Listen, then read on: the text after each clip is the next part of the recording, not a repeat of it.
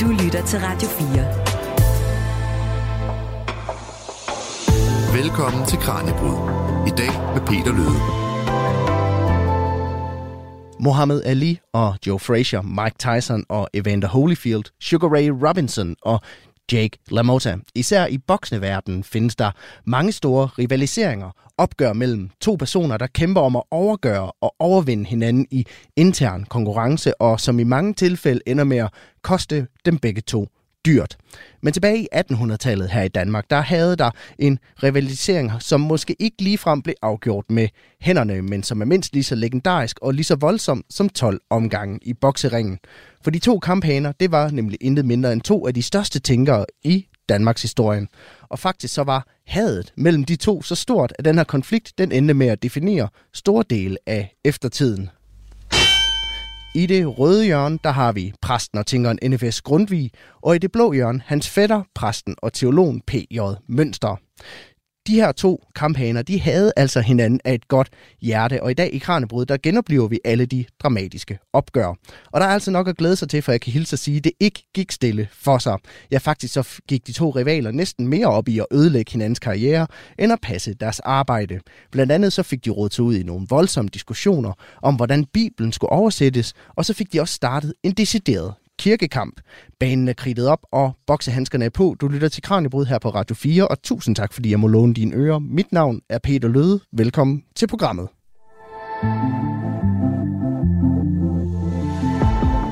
Du lytter til Kranjebrud på Radio 4. Og så kan jeg byde velkommen til dig, Jens Rasmussen. Ja, tak. Du er kirkehistoriker og har skrevet bogen Grundtvig og Mønster, som jo handler om den her rivalisering mellem NFS Grundtvig og JP Mønster. Det kan være, at du lige kort skal prøve at, at kridte banen lidt op. Altså, hvor stort var det her had imellem de her to?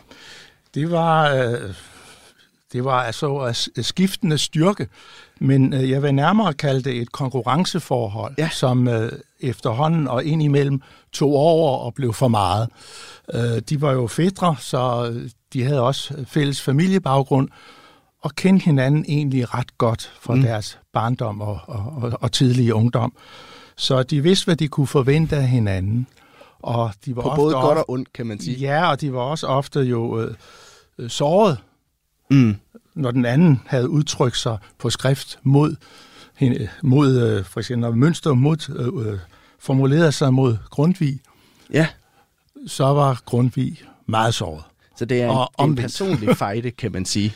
Det kan man godt sige, det blev det. Og du har jo skrevet en bog om netop den her, øh, den her rivalisering, som hedder Grundtvig og Mønster. Hvorfor har du skrevet den bog i, i første omgang? Jeg har skrevet den, øh, jeg har arbejdet med det i, i mange år, og det har jo så undret mig, at der ikke øh, var en, en, en, en, en bog eller information, der ligesom kunne kortlægge det. Mm. Øh, og der fandt jeg en kronik af her for nogle år siden af P.G. Lindhardt. Jeg faldt over den. Det var skrevet i Aalborg Stifttidene i 1945, hvor han talte om vores to største kirkemænd. Ja. Og det var Grundtvig, pastor Grundtvig og biskop Mønster.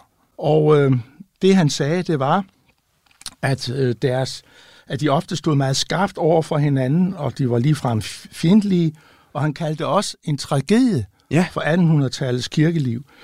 Men han mente, at det havde været positivt på den måde, at deres indbyrdes kampe havde været med til at forme øh, folkekirken, sådan mm. som han så den. Og denne folkekirke, den, øh, øh, den indeholdt jo både grundvis krav om frihed og Mønsters øh, krav om orden. Så det, øh, den her rivalisering på, har på en eller anden måde dannet grundlaget for den moderne folkekirke? Eller man kan, kan godt sige? at når man i debatter i dag øh, har øh, forskellige positioner, for eksempel i ritualdebatten, så er det på mange måder øh, de positioner, der går igen, som henholdsvis Grundtvig og Mønster øh, indtog i sin tid. Så på en måde går der en linje øh, frem, og i hvert fald for Lindhardt, så var det direkte dem, der formede de, øh, folkekirken og de modsætninger, og var med til, i kraft af, at man både tolererede Grundtvigs frihed og Mønsters orden, lutherske orden, tilbage fra reformation over enevæld, Begge dele var øh, respekteret i folkekirken, og det gjorde folkekirken rummelig. Mm. Man skulle jo sørge med tolerere hinanden. Og øh, du har skrevet den her bog, og det er jo, der ligger jo et voldsomt arbejde bag den her bog. Det kan være, du skal fortælle lidt om, hvordan du, øh, du har øh, arbejdet med den. Jeg har arbejdet med den på den måde, at øh, jeg har faktisk været, mener jeg selv, været igennem øh, samtlige kildemateriale, som eksisterer. Og kildemateriale, øh, det er jo øh, de sager, de beskæftiger sig med, som ligger i Rigsarkivet, øh, indberetninger mm. og alle de officielle øh, dokumenter. Men udover det også de private breve ja. og erindringer. Og her er det jo meget nemt med Mønster, for han skriver sine erindringer. Det er straks sværere med Grundtvig, så det må man lede efter i hele hans forfatterskab. Men øh, det har jeg så også øh, gjort, og man kan sige, at de så fremstår meget mere levende, når man læser deres breve, også hvad de siger om hinanden. Men hvorfor er den her rivalisering overhovedet interessant for os her i, i 2023? Jamen, den er interessant på den måde, at øh, øh, man jo kan se dels, at, øh, at de positioner, altså som det betyder for folkekirken, som jeg nævnte lige før, men også at et, en konkurrence og et fjendskab også kan være med til at gøre omgivelserne usikre. Mm. For både dronning Karoline Amalia, hun så dem som de to største. Det var øh, Christian 8. Øh, dronning. Og hun havde meget svært ved at, øh, i starten at tage parti for den ene og for den anden. Det, hun blev jo meget tæt knyttet til Grundtvig, faktisk som hans veninde, som man sagde dengang. Men hun havde meget respekt også for Mønster. Øh, man kan sige, øh, for Grundtvig, der var det salmerne. Han er jo den største salmedægter, vi næsten har haft. I, og så øh, for Mønster, det har man jo ofte glemt. Han har 17 bind prædikner, han påvirkede samtiden og eftertiden med, og de blev læst i hele 1800-tallet. Så han, altså, hans force, det var mere prædiken. Mm. Så det er to af de mest indflydelsesrige mænd i 1800-tallet, vi har med at gøre her. Det er i hvert fald, øh, man kan jo selvfølgelig også nævne andre, når vi kommer længere hen i slutningen, men det er de to, som bliver fremhævet som dem, som danner øh, skole og som man øh, fortsat diskuterer lige frem til nutiden. Og øh, jeg tænker, vi lige så godt kan kaste os over det. Så ja. om lidt skal vi lære vores to kamphaner en lille smule bedre at kende.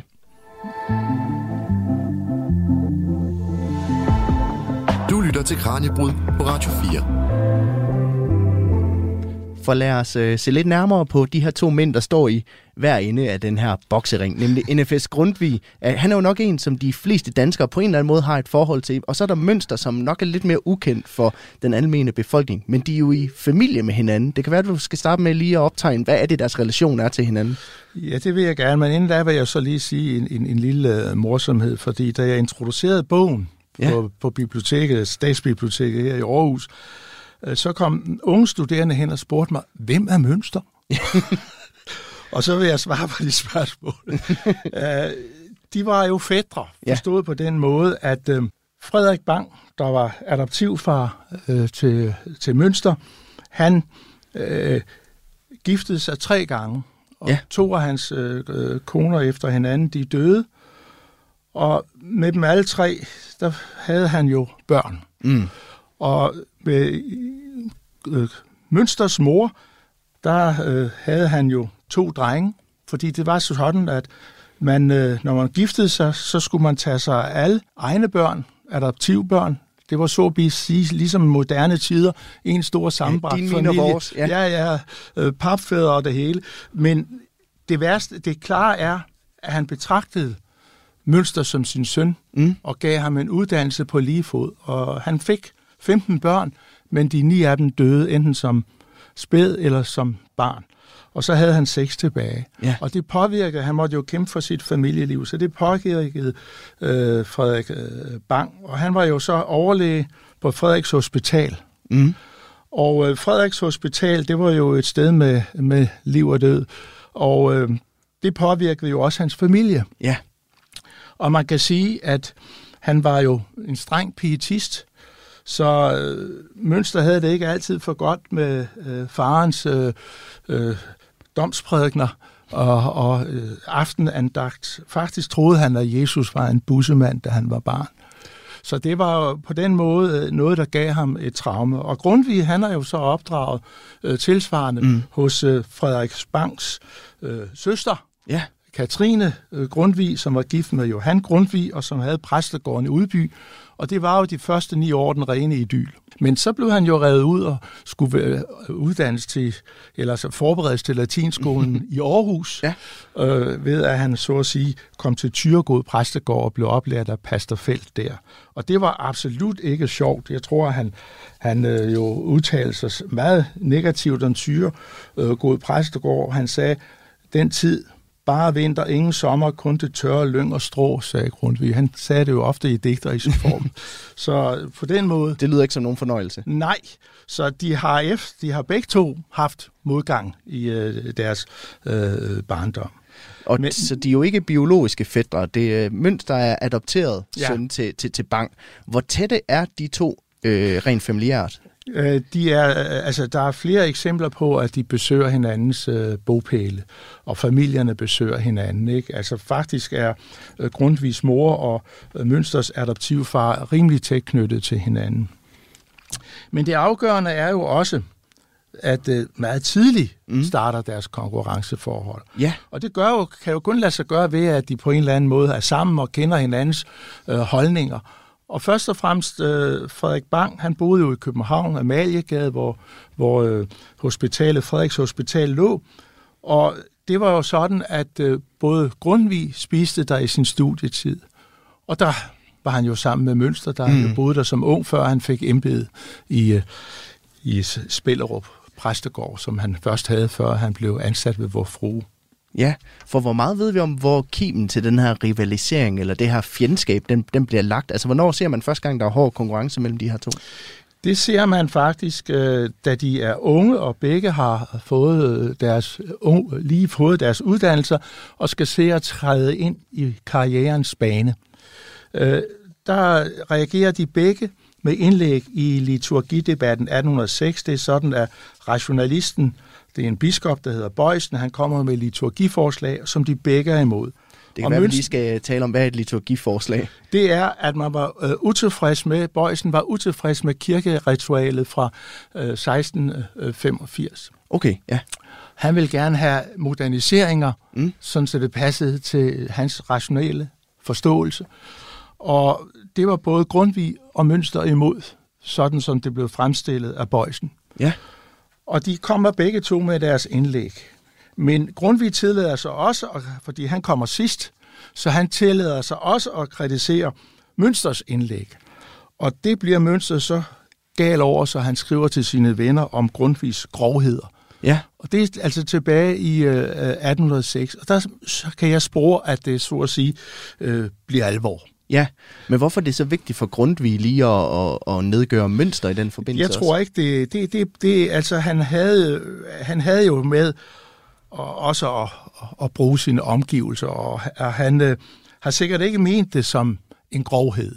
Nej. Han har ment det som øh, et sandhedsord i, i tide, og han var jo meget polemisk, hvor Mønster mere var den indadvendte, stille, og det ser man jo også af, af, af, af det næste, det er jo, at, at de begge jo kritiserer rationalismen, øh, dens udtyndende kristendom, hvor den ikke rigtig har åbenbaringstroen mere. Det er jo det, der handler om julen, er mm. det ikke? Og det, der handler om påskens begivenheder. Og det har øh, rationalisterne ikke rigtig med, fordi de jo indretter det hele efter fornuften, og så kan der mange gange ikke blive så meget tilbage. Man havde måske mere en lidt dogmefri forståelse at lade vægt på samfundsforholdene og næstekærligheden osv., og, det vender både Grundtvig og Mønster sig imod. Og det gør det i udgive prædikner. Først ja. udgav øh, Mønster øh, prædikner i 1810, men det overtrumfes af Grundtvigs udgivende Demis prædiken.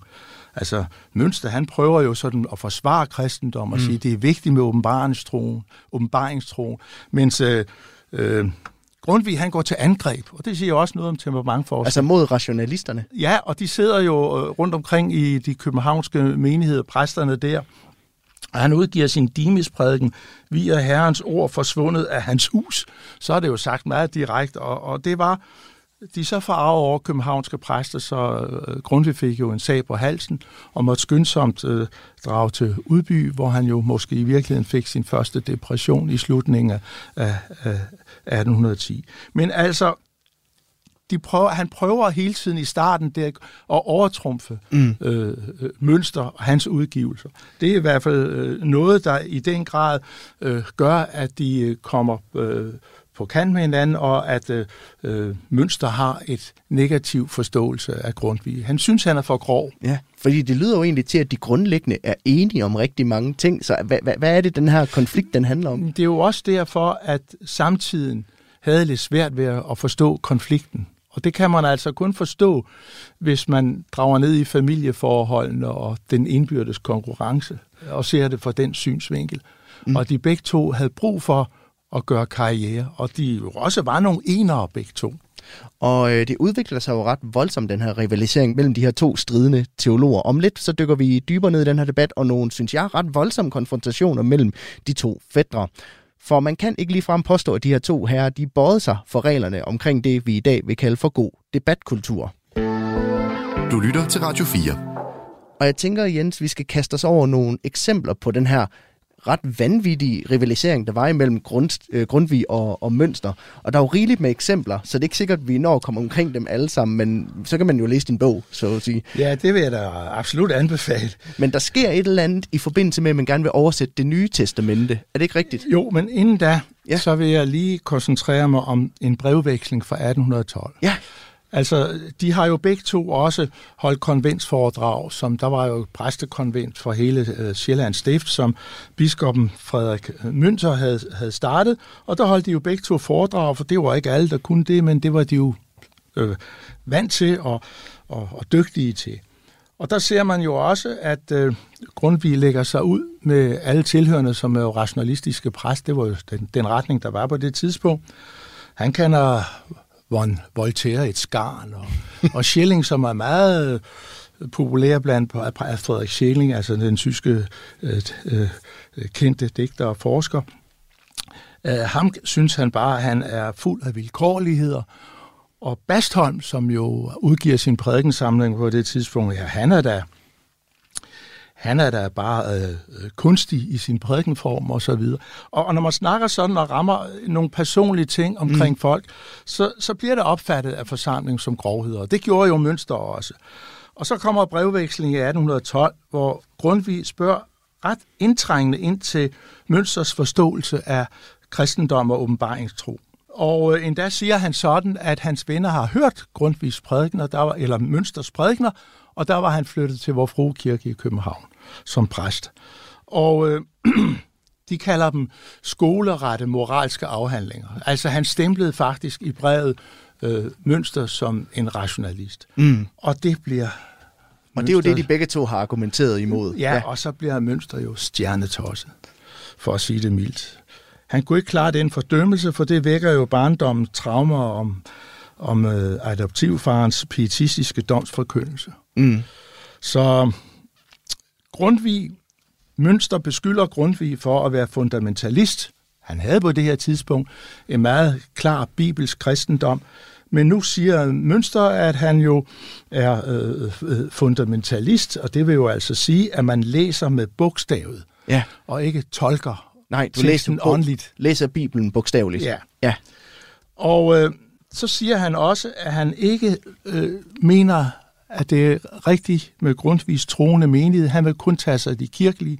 Mønster mener, at de ukirkelige, og det vil vi kalde kulturkristne i dag, også har deres ret, selvom de ikke har forstået åbenbaringstroen helt. Ja. Det er nemlig kriteriet. Og på den måde dannes deres kirkesyn ja. hvor, hvor øh, Grundtvig jo går ind for frie menigheder, og der kan det jo godt være, at der kan være forskel på dogmer og liturgi i de menigheder, men frie menigheder, og hvor øh, Mønster jo går ind for en, en, en sovnekirkelighed, hvor mm. der er plads til alle, også de kulturkristne. Og det er jo to positioner, som netop også afspiller sig i dag. Og det er jo også den debat, der, der hersker, da de skal oversætte det nye testamente. Det er jo den her med, hvor let tilgængeligt det nye testamente ja. egentlig skal være i sproget. Er det ikke rigtigt? Det, det, de er uenige om tilgangen øh, til, øh, til, hvad nu det hedder, grundteksten. Mm. Hvor øh, Mønster vil holde sig for fortolket ord, men øh, bruge ord, som åbner teksten og, og, og giver mange muligheder så vil, er, er, er øh, Grundtvig mere interesseret i, at det skal være et dagligt sprog. Ja. Øh, og det kan vi jo så se eksemplet med, med øh, Bibelen øh, 2020, som vi har i dag, som jo netop er fokuseret på, på dagligsproget. Men øh, det var vigtigt for Mønster at komme så tæt på grundteksten som muligt med de ord, man valgte, og, og holde sig til traditionens sprog. Så der var stor forskel på deres holdning. Og, men det, det, der irriterede Mønster, det var, at Grundtvig sad slet ikke i det oversættelsesudvalg, som kongen havde nedsat. Det gjorde Mønster. Mm. Men alligevel blev han præsenteret for Grundtvigs holdninger, fordi mm. en af øh, udvalgsmedlemmerne, Jens øh, Møller, øh, som var professor i teologi, han var gode venner faktisk med øh, Grundtvig, og Grundtvig serverede en masse ting, han skulle spørge videre om i udvalget. Så på den måde, så blev altså Grundtvig bragt han sig selv ind i udvalget, og det irriterede mønster. Så han blander sig egentlig i noget, han ikke har nogen Ja, han har ikke adgang til det, men det lykkedes ham altså alligevel. Og derfor er, er denne spænding om, hvordan man skal oversætte, jo ret vigtig. Og øh, så kommer der jo senere det, som der bliver kaldt for kirkekampen, og det lyder jo ret voldsomt. Hvad er det for en kamp, og, og hvad er det baggrunden er for den? Ja, øh, det er jo grundvis, øh, det kaldes jo grundvis kirkelige anskuelse. Og det er jo det, at den apostolske trosbekendelse, som vi jo bruger i, i folkekirken meget, øh, at den er målstok for kristendommen. Og især mente han, at øh, trosbekendelsen, den bliver sagt over dåben, mm. og bliver sagt som spørgsmål til, på, som hvor den, der beder barnet, skal svare på barnets vegne der blev dåbspakten oprettet, og det er på grundlag af trosbekendelsen. Så han mente simpelthen, at trosbekendelsen, det var øh, grundlaget for øh, kristendommen. Og herover stod så Clausen, mm. som jo var mere positiv over for rationalismen og mente, at fornuften var grundlaget, og derudfra skulle man tolke Bibelen. Og så kunne man jo godt risikere, øh, at der måske blev rørt ved nogle dogmer, og det ikke lige var åbenbaringstroen, der gik smertefrit igennem. Og derfor kaldte Grundtvig Clausen for en kætter. Ja. Og så kom jo en jurysagen, og, og den var ret voldsom, øh, og der øh, blev jo rejst, og det er derfor, man kalder det en kirkekamp, for og imod. Ja. Men det karakteristiske er, at øh, Mønster hurtigt skrev til sine venner, jeg bekender for Gud og mennesker, at jeg er imod dem begge. Så han ville ikke tage stilling. Og grund til, at han ikke ville tage stilling, det var, at han mente ud fra præsteeden, og det er den nuværende præsteløfte, så det jo, går jo nogenlunde igen, at øh, både Bibelen, skrifter og trosbekendelsen, det var vidnesbyrd om, hvad Jesus havde sagt. Og så måtte man jo øh, sno sig inden for den, eller ikke sno sig, så måtte man tolke sin prædiken mm. og sin forkyndelse inden for den ramme. Man kunne ikke øh, sige den ene frem for den anden. Så både Bibelen og trosbekendelsen. Og han bad jo, altså hver morgen brugte han jo trosbekendelsen, så man kan jo ikke sådan sige, at han var imod trosbekendelsen. Og han ville da heller ikke holde med nogen af dem. Men det værste var, at Mønster han gik videre. Ja. For han kan ikke sige sig fri for, at han ikke godtede sig lidt over, at Grundtvig her var gået i fedtefadet. Hvordan, hvordan ser man det, at han sad jo, og det, sig over det? det? ser man ved, at hans svigerfar, det var netop biskop Frederik Mønter. Og han havde modtaget en ansøgning fra Grundtvig. Og denne ansøgning, indledningen lyder sådan. Den residerende kapellan Grundtvig klager aller underdanigst over at hindres i sin embedførelse derved, at doktor og professor Clausen har anlagt en juryproces imod ham, og anholder om, at denne sag ved et kongebud måtte bortfalde. Altså Mønster, han lægger det her brev Ja, fra sin svigerfars skrivebord til sine venner. ja. Og det synes jeg jo måske nok, når man nu sidder tilbage og skal skrive om, at det er måske at gå over stregen.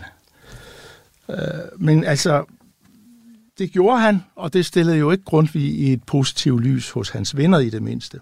Og hvad de så har sagt videre til andre, det kan man jo ikke vide. Så på den måde, så, kon, kon, så spredte han jo altså noget sladder. Ja, Og, og det var jo øh, øh, ubehageligt, øh, fordi det kunne jo være, da Grundtvig havde mange præstevenner, at den historie endte hos en af dem. Og der fik jo Grundtvig meget at vide af bagvejen og øh, om lidt, så skal vi tage en lille afstikker. Vi skal nemlig se nærmere på det, som mange nok kender Grundtvig for den dag i dag, nemlig højskolerne. Vi taler med en af landets førende højskoleeksperter om Grundtvigs betydning for bevægelsen lige om lidt.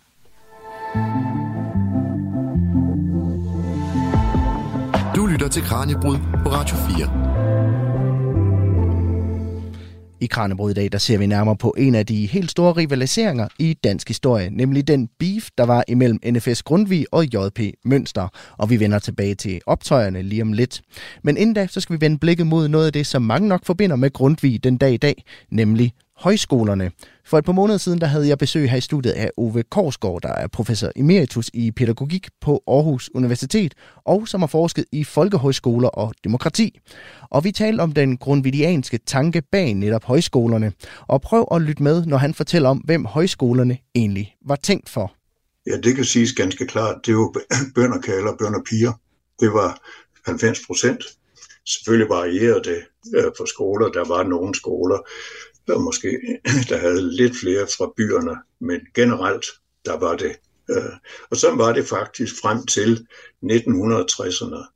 Så man kan trække en linje fra 1864 og næsten frem til 1968. Ja. Der er der enhedspræg i højskolen, som har at gøre med, at uh, eleverne de kom fra landet, det var kalder og piger, der vil have videre skolegang, øh, mere undervisning efter de syv år i øh, Almueskolen, ja, og som senere blev til folkeskolen.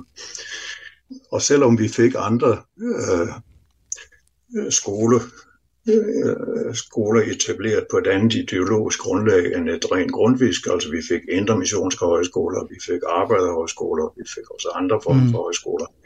Men det er alligevel den grundviske højskole, øh, der bliver normgivende og øh, etablerer de ritualer, som vi også hørte med morgensang. Det er jo en øh, institution, der har fulgt, som man kan følge gennem hele højskolens historie, helt frem til i dag. Og det var den grundviske højskole med til at etablere. Det ritual, at man samles om morgenen, øh, inden man går ud i øh, de forskellige øh, fag. Så, den, øh, så det blev etableret med den grundfiske højskole, ja. øh, og kom også til at præge de øvrige øh, selvom de måske ikke definerede sig som øh, grundfiske højskoler. Og nu, øh, nu har vi jo talt om det her med, at, at Grundtvig gik meget op i, i forholdet mellem stat og folk og nation og, og, og sprog, og det er ligesom det, han gerne vil promovere også på højskolerne. Hvad er det for et forhold, som Grundtvig mener, der er mellem de her fire ting? Ja, han mener, at øh, folk, dem der taler samme sprog, tilhører samme folk. Det, er, det, skal man, det, det er en øh, forholdsvis ny opfattelse. Selvfølgelig har den øh, rødder tilbage i tiden også, men det er en ny opfattelse, fordi den, da vi stadigvæk levede i hele staten, der var ordet folk en undersortskategori, men levede i en standsamfund. Aristokratiet var første stand, gejstligheden anden stand, borgerskabet, de byerne, de handlende og, og håndværkerne, mestrene var, var tredje stand, og så havde man folket. Mm. Men Grundtvig er så med til at hive det her begreb folk op fra at være en undersatskategori til at blive en uh, uh, suverænitetskategori, kan man sige men altså at der var stolthed forbundet med det at tilhøre et folk. Så ordet folk går fra at være en standskategori til at være en national kategori, eller folkelig kategori, hvor vi alle sammen i en stat er fælles om at, øh, at være folkelige. Mm. Man skal huske på, at ordet folkelig øh, der skal man lige have bindestreg ind for at forstå den fulde øh, forståelse af begrebet. Folkelighed, der er en lighedstanke i øh, Grundtvigs folkelighedsbegreb, som er et opgør med den gamle forskelstanke, nemlig at der er fundamental forskel mellem de her forskellige stænder, jeg nævnte. Ja. Så folkelighed er et, et revolutionært begreb, Øh, og Grundtvig formulerede selv i den grundlovgivende rigsforsamling, som han var medlem af i 1849, siger, at tiden er forbi, nu skal folketiden komme. Så for ham, der var folketiden en ny tid, fordi den gamle tid, det var stændertiden. Og hvad, hvad er det så, at uh, Grundtvig han gerne vil? Fordi det lyder jo til, at, uh, at det her med dannelse fylder enormt meget. Men hvad er dannelse for Grundtvig? Jamen det er uh, dansk dannelse. Altså det er det at give indhold til det, den her nye statsform. Og det gør han ved at knytte en forbindelse mellem det sociale mm. og så det nationale. øh, fordi for at Danmark skulle have styrke til at gøre sig gældende og opretholde sin selvstændighed, så var det nødvendigt, at, øh, at bundestanden blev inddraget i den her nationale dannelsesproces og opfattede sig som, sige, ikke som en stand, øh, tilhørende en stand, men tilhører et folk. Mm. Og, øh, og det, det der skifte formulerede man også i, i højskoleverdenen. Jeg vil sige, de første 100 år i højskolens historie, der sagde man uden at blinke, når man blev spurgt, hvad er opgaven? Det er at gøre almuen til et folk. Ja. Altså det er at gå fra et standstruktur øh, til en folkelig struktur. Og det er det grund, vi ser som den store opgave at få bundestanden med i den her proces. Så det der samspil mellem det sociale og det nationale, det er det, der kendetegner Grundtvigs øh, højskoletanker.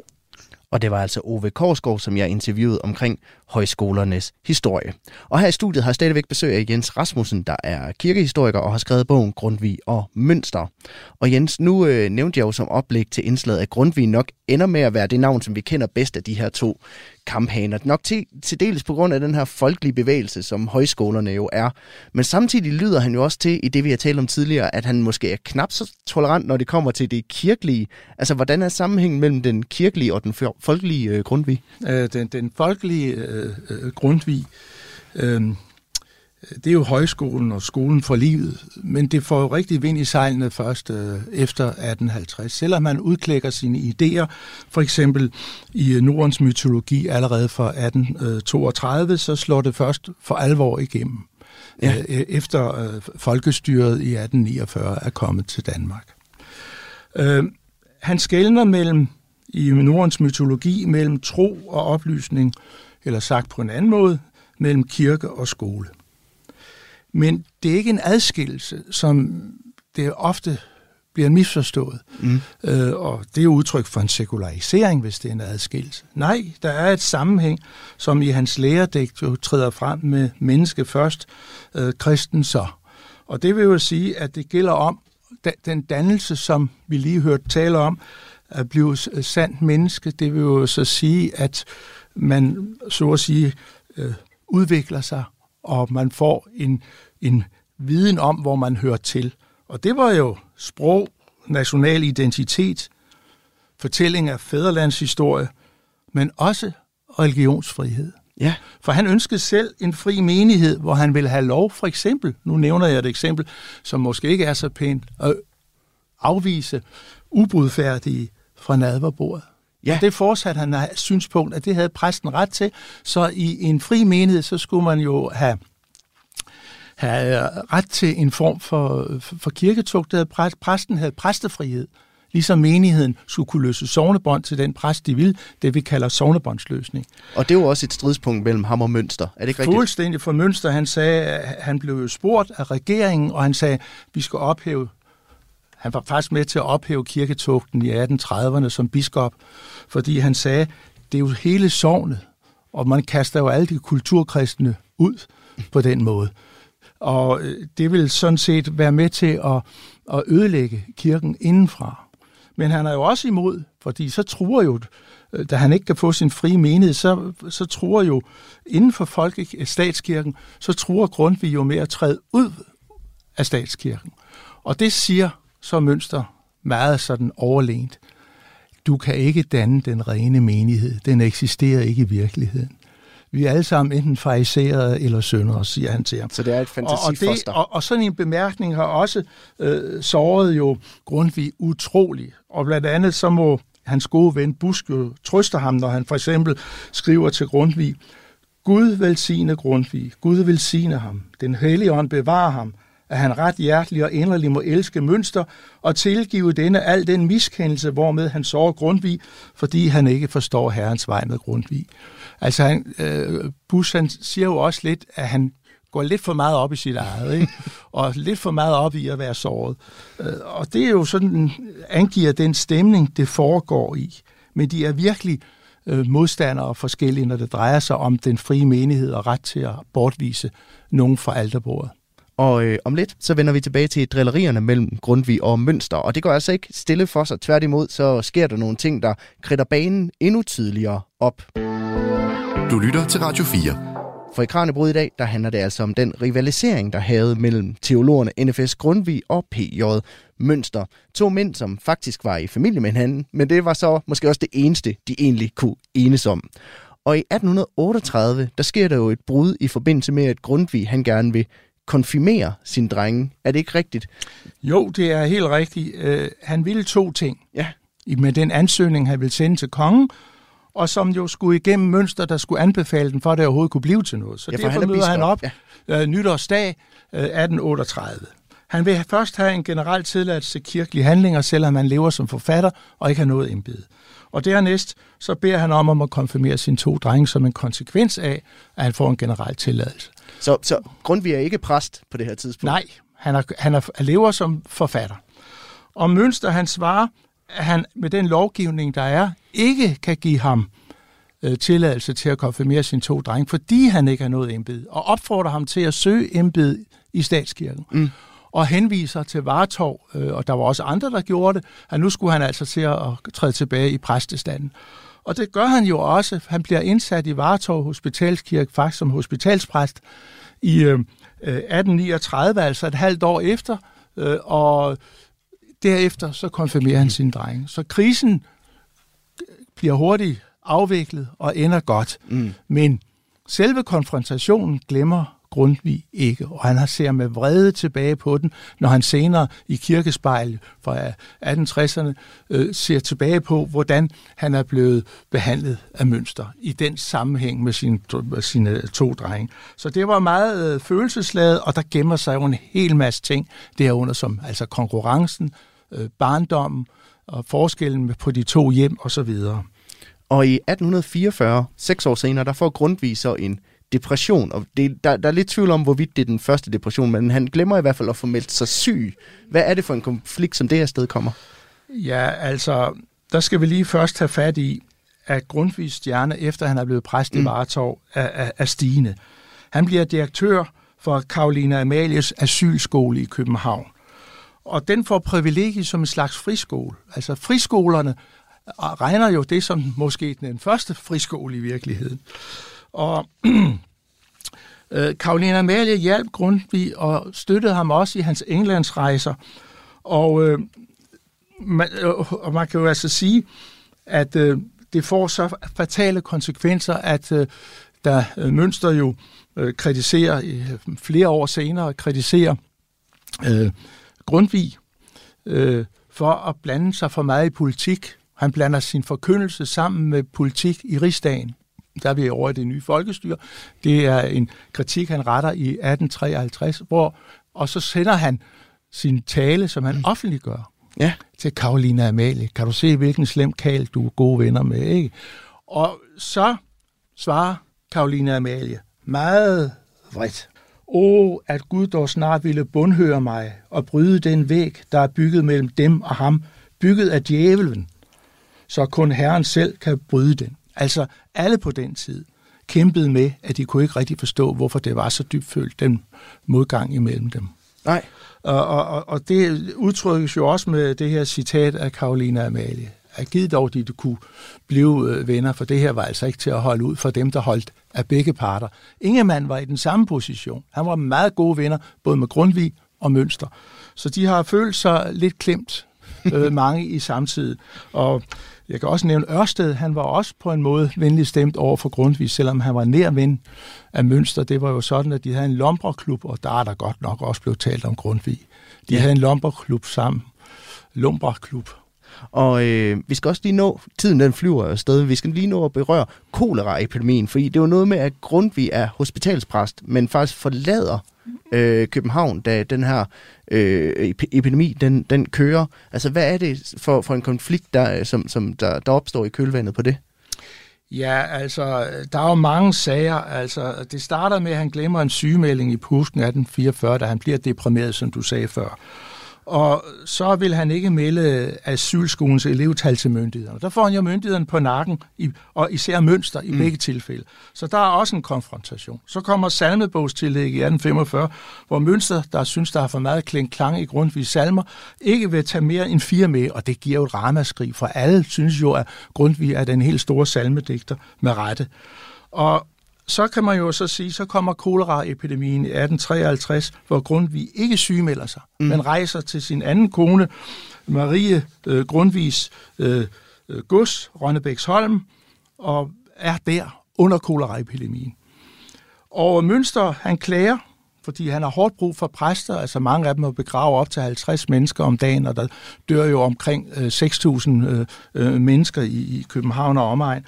Og så han er jo gal over, at Vartovs hospitalspræst ikke er til stede, også fordi der gymnastikhuset, det var nærmest et ligehus, mm. og det skulle jo den præst tage sig af, der havde Vartov Hospital. Så han klager til ministeriet, som det nu hedder, og det ender jo med, fordi han har hårdt brug for præster, og det ender jo med, at der ikke sker videre, fordi øh, Grundtvig skriver nu til Karoline Amalie, at ja. han har en depression. Ja, og der udnytter han og, sit ja, Ja, der udnytter han det, for nu er han altså på, på hvad skal vi sige, nu har han problemer, ikke? og, øh, og, og, og der sker jo så det, at jeg tror, og det er mit gæt, at Karoline Amalie har kontaktet Mønster og fortalt, hvordan det hang sammen. Og så sker der ikke mere i den sag. Men så er det pludselig, at Grundtvig som beslutter sig til at øh, øh, rejse tilbage. Der er epidemien for nedadgående, og han starter på sin gudstjeneste i slutningen af august. Og så snakker han med Marie om det, for han vil ikke have hende med, for han er bange for, at hun bliver smittet. Så siger hun, hun vil ikke undslage, og, øh, undslå sig. Hun bliver faktisk vred på Grundtvig og siger, tænker du da, at vi er sådanne rakkere? Mm. Og det er jo udtryk for, at hun er godt klar over, hvad folk har tænkt, at Grundtvig ikke er til stede i kampens hede med sygdom og ødelæggelse i København. Øh, så de rejser tilbage, men så glemmer han at raskmelde sig. Og så er Mønster der jo igen. For det skal han rent tjenestligt. Og så må han af lange omveje og indviklede situationer få en faktisk en raskmelding fra Grundtvig. Og øh, den sidste store konkurrence, der er mellem de her to, det er jo kongens død. Og der må dronningen Karoline Amalie jo igen gå ind og prøve at finde en eller anden løsning mellem de her to. Hvad er det, hun når frem altså, til? I 40'erne er Grundtvig og Mønster stadigvæk de to øh, store, øh, der markerer øh, kirken udad til. Og øh, kongen dør i januar 1848, og så opstår konkurrencen. Hvem skal begrave, og så videre. Og det viser sig sådan, at øh, Mønster, han øh, leverer de officielle begravelse og mindetaler, og Grundtvig får så Karolina Amalie inviteret Grundtvig til at holde en mindetal i hendes gemakker. Mm. Øh, ekstra. Og øh, så vil hun også have, at han skal offentliggøre sin tale og de salmer, han har valgt osv. Så, så begge producerer øh, deres øh, begravelses- og mindetaler offentligt, og enhver kan jo se til skue på denne indbyrdes konkurrence, der fortsætter til det sidste. Mønster dør jo i januar 1854, og så slutter jo konkurrencen. Men det lyder også til, at Karoline Amalie indtager en form for malerrolle mellem de her to mænd i, i, i ret høj grad. Hun er ret betaget af Mønsters prædikner, og hun siger, at, øh, at de, ligesom Lindhardt, at de supplerer hinanden. For mens øh, øh, Grundtvig får flammen til at blusse op, så får Mønster flammen sådan til at dæmpe sig og brænde klart. Mm. Der er altså forskel på den måde, de arbejder på, både som prædiken, men også i deres kirkelige holdninger. Og det ser hun allerede der, og det udtrykker hun i breve til forskellige venner og bekendte. Og jeg har brugt Karolina Amalies breve ret meget. Men udefra, så kan det jo godt lyde som to sådan lidt egoistiske, lidt barnlige mænd, der sådan set bare ikke vil enes. Altså i hvor høj grad er det det, der er tale om her? Jamen det er kun i deres indbyrdes forhold. Jeg tror over for andre, der var der mange andre refleksioner, øh, som gør, altså Mønster, han var regnet for en, han var jo nærmest tilbedet i, i sin samtid øh, som den store kirkeleder. Øh, og Grundtvig, han var den store øh, fornyer, kan man sige. Og øh, de var jo nok begge bevidste om deres position.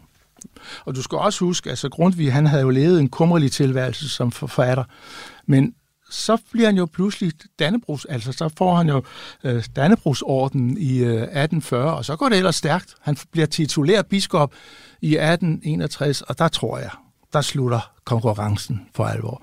Det var jo kongen, Frederik 7. var imod, mm. han blev, og Martensen, biskop Martensen, grundvis øh, en af Mønsters efterfølger, var også imod. Men Monrad, han synes, det var glimrende af Grundtvig. Han øh, blev biskop, titulær biskop. Og så har forestiller jeg mig, at de begge to har, har opnået den højeste position inden for kirken. Og Grundtvig kan da i hvert fald være tilfreds. Men der var altså mange, vi har jo aldrig haft en titulær biskop før på den måde. Men det skulle han altså være. Og om lidt, så tænker jeg, at vi skal se nærmere på, hvad det her fjendskab så har sat sig af aftryk på eftertiden. Du lytter til Kranjebrud på Radio 4. For vi har så småt fem minutter tilbage i dagens program, Jens Rasmussen. Og de her diskussioner, voldsomme diskussioner, som der har været mellem Grundtvig og Mønster, kan man se noget af det også lever videre i diskussionen omkring kirken i dag? Øh, jeg vil hellere starte med at sige, at Mønsters sovne kirkelighed, mm. Øh, som han manifesterede, han er ofte blevet slået i hardcore med Martensen ja. konservatisme omkring gejstlighed og embede som det vigtigste. Men Mønster øh, bredte det altså anderledes ud, for han mente jo som sagt, at kulturkristne hørte med til kirken, og de skulle have samme vilkår som de kirkelige. Og det øh, kom jo lidt i klemme i tiden efter. Men man kan se linjen frem til menighedsrådsloven 103, altså I.C. Christensen, han var jo sovnekirkelig. Selvfølgelig var det på andre præmisser, det var på demokratiets præmisser, end Mønster havde kendt til. Og Morten Pontoppidan, der var grundvianer, han var også enig i sovnekirkeligheden. Og den har jo faktisk den, der har på en måde sejret, mm-hmm. og ikke den. Og det, men grundvis frie menigheder har også sejret, fordi han fik øh, gjort øh, enevældens kirke, skal vi sige, mere fri ved at at man til enhver person, hvis man havde tilstrækkeligt mange øh, tilhængere, kunne bruge en folkekirke, som det hed på det tidspunkt. Det var lov om kirkes brug, lov om, om valg og frimenigheder, øh, og så lov om sovnebåndsløsning. Mm. Det fik han gennemført, så han fik jo også sat sit store aftryk. Og, men øh, man kan jo så sige, at øh, øh, hvis vi skal føre det op til i dag, så kan man jo sige, at øh, Grundtvig frihed står over for Mønsters fællesorden, og friheden drejer sig om folkekirkens indre anlæggende, og her uafhængigheden af staten. Og der kan jeg jo så nævne bededagsdebatten i foråret, ja. som viser, at man var ikke uafhængig af staten, vel? Nej. Og så øh, i dag, der kæmper grundvianerne stadig for større frihed. Det er stadigvæk positionen, som hos Grundtvig. Og der kan man se på ritualdebatten siden 2016, nu den nedsatte dåbskommission, øh, hvor der har været en, en, en, en klar debat, som hvor positionen med større frihed og en mini-autorisation, for det er jo sådan, at ligesom under enevælden, så er det stadigvæk dronningen, der autoriserer bibeloversættelse, salmebøger og ritualer. Så, så, så, de, samme, måde, så de samme debatter kører stadigvæk den dag i dag? Ja, man kan godt sige, at positionerne mm. minder meget om hinanden. Øh, og heroverfor, altså man kan sige, Grundtvig han vil have frihed i indre anlægner, så han kunne udvikle frie menigheder, hvor man kunne have forskellige øh, synspunkter, og både hvad angår øh, dogmerne, men altså også hvad angår øh, ritualerne. Og Mønster, han vil derimod have en fælles orden med en samlende bekendelse for hele kirken. Ja. Det så Grundtvig mere stort på. Øhm, det her nævnte han altid vigtigheden af afspurske bekendelse for 1530, og på den grundlovgivende rigsforsamling, så støttede de sammen på det her punkt. Det, som kommer ud af det, det er jo, at den arv, vi har for reformationen, mm. og den arv, vi har for enevælden, administrativt, også med dronningens autorisation af indre anlægner, det er alt sammen noget, der stammer og er en arv for enevælden. Ja. Og jeg kan godt love dig, Mønsters taktik under den grundlovgivende rigsforsamling, det var at få så meget af den gamle kirke over i den nye folkekirke. Og der er altså lykkedes en del, som jeg her taler. Men altså stadigvæk friheden og kampen for friheden inden for folkekirkens egne mure, den lever stadig, og, det, og, og, og grundvianerne har også fået mange frihedslove igennem. Og øh, det bliver sådan set alt, hvad vi når i dag, Jens Rasmussen. Øh, det bliver det sidste ammen. Tak fordi du ville øh, komme forbi i dag. Ja, selv tak. Og øh, hvis man vil have mere drama, så øh, kan man jo købe din bog Grundtvig og Mønster til sig selv i julegave.